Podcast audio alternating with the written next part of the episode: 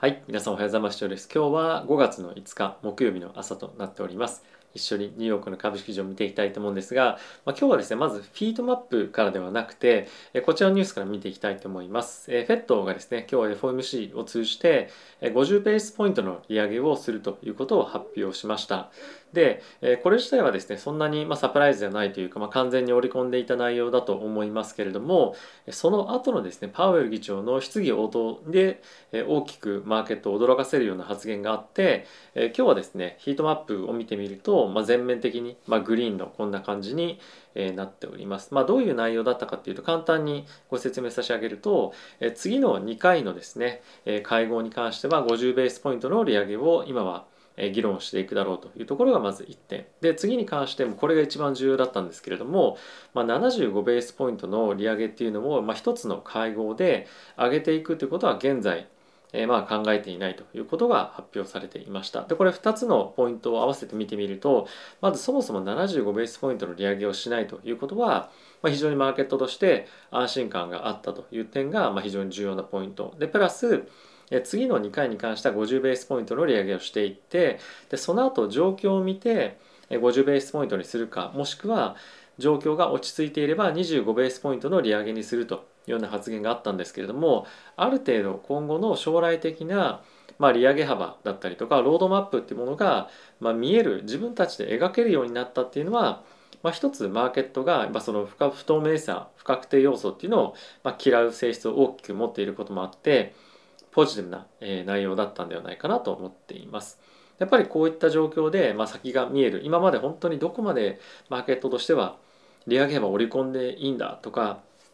どういうふうになったらマーケットで買っていいんだろうみたいな一つ、まあ、不安感だったりとかですね悩みがあったと思うんですね。でこれが大きく、まあ、先行きとして、まあ、ある程度こんな感じでやっていくよっていう形がですね、まあ、クリアにコミュニケーションされたということでマーケットの不透明感がなくなったことによってあなるほどじゃあこうなったらこうなるのねみたいなシナリオの構築っていうのは一つしやすくなったと思うんですね。でこれによってマーケットは今下をどこまで行くんだっていう探るというよりもやっぱり底打ちとしてどこで買っていこうみたいな、まあ、そういったシナリオ作りっていうのができるようになったと思います。なので、まあ、ここからマーケットが大きくじゃあものすごいブルーマーケットに行くかっていうと、まあ、そういうわけではないんですけれどもじゃあ何を買っていこうかどういうものを買っていこうかどういうタイミングになったら買っていこうかみたいな、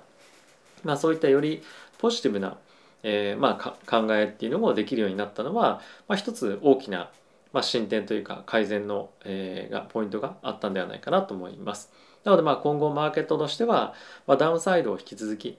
探りに行くような展開っていうのは、まあ、あるかもしれませんが、まあ、少しそこを探りに行ってじゃあどこに行ったら、まあ、どういう銘柄買っていこうかっていうところで、まあ、物色が始まるようなマーケットにまあ、ちょっとなるんじゃないかなというふうに僕と個人としては感じています。でこれ仮想通貨も、まあ、株も同様なんですけれどもやっぱりちょこちょこちょこちょこ買っていく動きが出てくることによってまあ、底打ちから、まあ、しばらくはレンジかもしれませんけれども、まあ、どっかのタイミングで、まあ、大きくドライブがかかって、まあ、少し、ま、年末だったりとか、まあ、その前の9月ぐらいのタイミングで、ま、大きく買いやすいような、ま、25, ベース25ベースポイントの利上げっていうところに、ま、落ち着き始めたところで、ま、大きくぐわっと買いに入るような動きが、ま、出てきたりするんじゃないのかなっていう、まあ、そんなシナリオをちょっと僕は今描いています。まあ、いずれにせよ、まあ、こういった形で大きくサプライズが出てきたことによってマーケットとしては反転をして、えー、今上がっているという状況なので、まあ、そういったことを、まあ、念頭に今後自分なりのシナリオっていうのを作っていくといいんではないかなと思っております。はい、で今日はですねこれに関連したニュースだったりとか、まあ、一応今のアメリカの経済状況について、まあ、の説明がされている記事とかっていうのもあるので、まあ、この辺り一緒に触れていきたいと思います。でその前にですね、えファンズ株式、えこのチャンネルはですね、ファンズ株式会社様のスポンサーでお送りしております。えファンズはですね、個人が企業に対して貸付という形で間接的に投資をできるプラットフォームになっておりまして、主に資産500万円前後、あえーと、収入ですね、500万円前後、資産1000万円前後の方々が利用されているプラットフォームになっています。ご興味ある方は、え僕の説明動画も概要欄にあるので、ぜひチェックしてみてください。はい。ではまずですね、指数見ていきたいと思います。えー、ダウがですね、プラスの2.81%。まあ、このタイミングで、えー、FOMC の、まあ、失業動がですね、大きかったので、ここからラリーをしていったというような形となっております。で S&P に関しては2.99%のプラス。ナスダックに関しては3.19%のプラスとなっておりました。ラッセル2000もですね大きく上昇していて2.58%との上昇で終わっておりました。で米国の10年債の金利なんですけれども2.912というところで今現在落ち着いておりますでドル円なんですけれどもこれでやっぱり大きくまあ一旦ちょっと調整されているポイントもタイミングもありましたけれども129.09というところでまあ落ち着いているような状況となっております。で、コモディティなんですけれども、まあ、今日に関しては5.43%の上昇ですね107.98というところでまあ大幅な上昇をしていました。で一応ですねセクター別で見てみると全てのセクターが大きく上昇していたんですけれども、まあ、引き続きエネルギーだったりとかが大きく買われているような状況でもあるので、まあ、継続的な物価上昇への圧力っていうのはマーケットとしてはまだまだ見込んでいますしあと今回のその FOMC の発言の中で、まあ、その質疑応答の中で一応ですねこの利上げとか、QT をしていく中でアメリカの経済として、まあ、リセッションに入るんじゃないか落ち込むんじゃないかっていうところの、まあ、どう考えているかっていう質問があったんですけれどもパウエル議長はそれに対して、まあ、ものすごく明確に答えてるわけじゃないんですが、まあ、そういった方向に、まあ、ならないんじゃないかと、まあ、ソフトランディングっぽいような形で終われるんじゃないかっていうようなことを言っていたというのもあるので、まあ、ある程度こういったところへの買いが入りかつまサポートされやすい環境だったのかなと思っております。はい、でチャートを見ていきたいと思うんですけれども、えー、現在ですね先物ベースでこんな感じで動いているんですが、まあ、かなり大きな上昇にはなっていたかなと思います。で S&P 見ても、まあ、非常にサポーティブな動きをしていたと思うので、まあ、このやっぱり大きく下髭がビヨーンって伸びてこの大きく上に伸びていったっていうのはチャート的にも結構、まあ、買いやすいというか、まあ、嬉しい動きだったんじゃないかなと思うんですね。であとは、まあ、これ以上にやっぱ注目しておきたいのは、まあ、2年債の金利が今日だけで17ベース下がったんですね。17ベースってものすごい大きい動きだったんですけれども、まあ、これに加えて5年債も13ベース7年債も10ベースそして10年債に関しても約まあ5.5ベースですね下がっていると。でこれでやっぱカーブが少しきれいに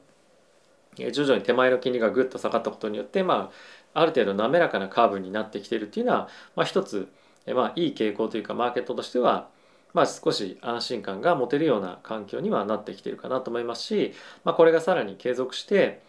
このようになっていくのかもしくはその10年債の金利まで下がってくるかどうかっていうのは、まあ、一つ大きな注目なポイントになってくるんじゃないかなと思います。やっぱりその10年債の金利とかっていうところが下がってくると、まあ、よりあの長期に見ている例えばそのグロース株というふうに言われるような銘柄に関しても、まあ、買いやすいような環境にもえなってくるかと思うのでこの辺りの動きとしてはあの見ておきたいかなと思っています。まあ、あとはちょっと注意したいのが、まあ、ドル円の動きですよね引き続き物価上昇は継続していくのであのまあ利上げ幅っていうのは、まあ、少し、ま、緩やかなものになるかもしれませんが、まあ、やっぱり継続して利上げはアメリカの方で行われていきますと。ただしこの傾向がま緩やかになると、まあ、利上げ幅が緩やかになっていくっていうような見方になるとここ最近大きく買われていたドル円の巻き戻しっていうのがま入ったりですとか一旦ちょっとアジアの時間で大きくまあ、利食いの円買いみたいなものが入ってもおかしくないなと思うので、まあ、結構ボラティティが出てくると思うので、まあ、ドル円だったりとか為替触ってる方はま注意していただければなと思っております。まあとはですねそれに、えー、ま関連してなんですけれどもドルインデックスが大きく今下がってきてますよね。でこれに伴ってリスクアセットの,、まあ、あの中でもやっぱ仮想通貨が買われたりとかっていうような局面にもなってくると思うので、まあ、そうなってくると一気にちょっとそのブルマーケット感というかマーケットで、まあ、その白熱感みたいなものがいろんなアセットクラスで出てきやすくなると思うので、まあ、ここは一つ見ておきたい、まあ、ドルインデックスの動きになるかなと思っております。はい、でここからニュースもろもろ見ていきたいと思うんですけれどもえまずはウォール・ストリート・ジャーナルから見ていきたいと思います。やっぱりその FED の関係のニュースがですねまず一面に出てきているような状況なんですけれども、まあ、それは先ほど皆さんと一緒に見たので別で注目していきたいニュースいくつかご紹介したいと思います。でまず1つ目なんですけれども、まあ、これアメリカの今の、まコンサートの状況なんですけどマスクもあのしないで、まあ、今完全にもう本当に人が今外に出て楽しんでいるような環境になってきているというような状況をま示す写真にはなっているんですが、まあ、今ですねアメリカ人のコンシューマー、まあ、一般のあのまあ利用者サービスのまあ利用者の方ですけれども人たちはまあ今ショッピングだったりとかトラベリングだったりとかまああとはあのウォーキングアウトっていうのはまああのジム行ったりとかですねそういうのにまあ、あの2019年パンデミックの前のように、まあ、今もう活動し始めてますよというのがニュースとして出てきています。でここ最近の株価だったりとかニュース見てもそうなんですけれども、まあ、非常にですねクレジットカードの消費が大きく伸びてきたりですとか、まあ、あとはこの下の方にもチャートがあるんですけれどもえっ、ー、とですね人々が飛行機を利用するえー、割合っていうのがですねものすごく今増えてきていてこれが2020 20年のパンデミックのタイミングで21年はまあ少し回復して22年に関しては、まあ、2019年のタイミングにま近しいぐらいの水準まで戻ってきてますよと。あとはもう一つ見ておきたいポイントとしてはこちらにもあるんですけれどもコンサートチケットの売り上げっていうのが2019年を超えるような、まああのまあ、これは、ま、第1クォーター分なんですけれども、ま、大きく伸びていると。でこれもアイスホッケーのあの試合の観戦なんですけれども本当にもうあのパンデミック前みたいな感じでまあ一部ではあると思うんですけど戻ってきてるんですね。でこういったところを見てみるとアメリカの消費に関しては、まあ、かなり戻りつつあるんじゃないかというような、まあ、期待感も出てくるかと思います。あとはですね、まあ、それとはまだ別の、まあ、EU の方なんですけれども、まあ、EU としては、まあ、さっきの今非常にアメリカの中で、まあ、景気良さそうですねみたいな話がある一方でロシアからのですね原油だったりとか、まあ、あとは天然ガスも含めて、えーまあ、特に原油ですねの輸入を、完全に禁止しましょうというようなことが今検討されていてそれをいつのタイミングでやるかっていうのを、まあ、今投票をする投票していくっていうようなことが議論されてます。で、まあ、一番早いタイミングで言うと、まあ、6ヶ月後で、まあ、あとはその EU 圏内の中で遅くとも1年半後には禁止をしましょうというふうに言ってるんですね。でもしこれがま6ヶ月とか、まあ、そういった早いタイミングで、ま完全に禁止みたいな感じになるともうリセッション入り確実ですねみたいなような、まあ、今意見がま経済学者からも出ていると。でプラス1年半後だったら大丈夫かっていうと、まあ、やはり継続してその1年半後に向けて準備をしていくわけなので、まあ、徐々にロシアの原油を使わなくなるもしくはその輸入を減らしていくっていうふうになってくるとやはり物価上昇の圧力っていうのは継続的にあるので、まあ、ヨーロッパの経済には、まあ、一つ悪影響というかプレッシャーがかかるような状況にはなりますよということが、まあ、記事の中にはあります。まあ、これはいずれにせよヨーロッパの経済はまあ、引き続き、まあ、長期にわたって、まあ、厳しい状況続いていきますということなので、まあ、アメリカの今景気が戻ってきてますねという話は出てきている一方で、まあ、ヨーロッパの方はなかなか立ち行かない状況にもなるので、まあ、為替っていう意味でも、まあ、あのユーロドルが1.0割れてきたりとか、えー、そういった状況もありえるんじゃないかなと思うので、まあ、この辺り、まあ、世界経済の影響っていうところも含めて、えー、注視していきたいかなと思っております。はい、で次ブルームバーグのニュースなんですけれどももう一つですね見ておきたいのが、まあ、EU がですね今ロシアからの資金が、まあ、どんどんどんどんいろんな世界中にそのロシア国内から